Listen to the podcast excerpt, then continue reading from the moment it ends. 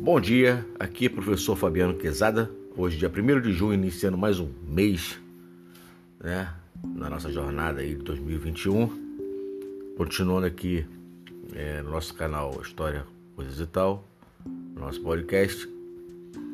É, hoje, continuando com a chegada dos portugueses, falando sobre o período pré-colonial, né, que deveria sua seu início, introdução que corresponde aos 30 primeiros anos que sucederam à descoberta do Brasil. Neste momento, a coroa portuguesa, interessada em ampliar o comércio de especiarias orientais, decidiu não colonizar o nosso país. No entanto, não se pode afirmar que Portugal não se interessou pelo Brasil naquele momento. É, comunidades indígenas brasileiras.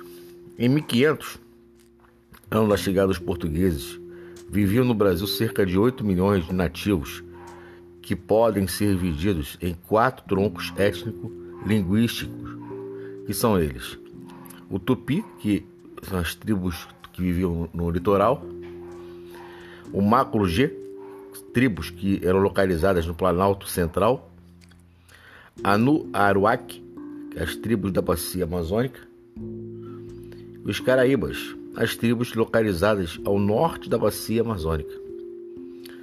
Os índios desconheciam a propriedade privada da terra, a escravidão e o comércio, praticando, portanto, uma economia natural de subsistência. As poucas tribos que dominavam a agricultura dedicavam-se ao plantio de mandioca e de inhame. Economia do período. Durante o período pré-colonial, a principal atividade econômica desenvolvida pelos portugueses em solo brasileiro foi a exploração do pau-brasil, árvore muito apreciada na Europa por ser utilizada pelas indústrias textis para o tingimento de tecidos, é, o pau de tinta. A relação de trabalho. Para obter o pau-brasil, os portugueses utilizaram da mão de obra indígena sob a forma de escambo, ou seja, durante o período pré-colonial, os portugueses não escravizaram os nativos, optando por trocar produtos de baixo valor pelo trabalho daqueles. Expedições. Procurando reconhecer e resguardar o território brasileiro de possíveis invasores, a coroa portuguesa enviou para o nosso país diversas expedições, dentre as quais podemos destacar as exploradoras, que eram comandadas pelos navegadores Gaspar de Lemos em 1501 e Gonçalo Coelho em 1503, tinham por objetivos principais o reconhecimento das terras brasileiras e a exploração do pau-brasil. Guarda-costas, ambas lideradas pelo temido Cristóvão Jacques, 1516 a 1526, tentaram sem sucesso impedir as incursões francesas ao Brasil. Né? Os franceses eles jamais reconheceram o Tratado de Tordesilhas.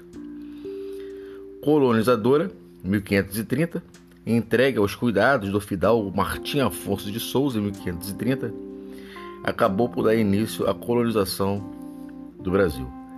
Realizações de Martim Afonso.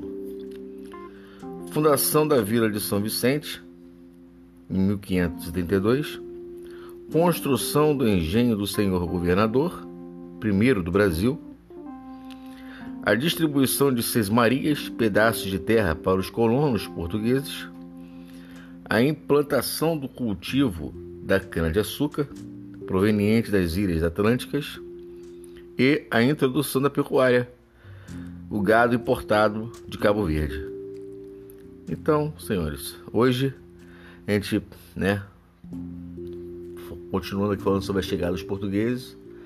E na semana que vem a gente vai dar continuidade aí ao período colonial, falando de capitanias hereditárias.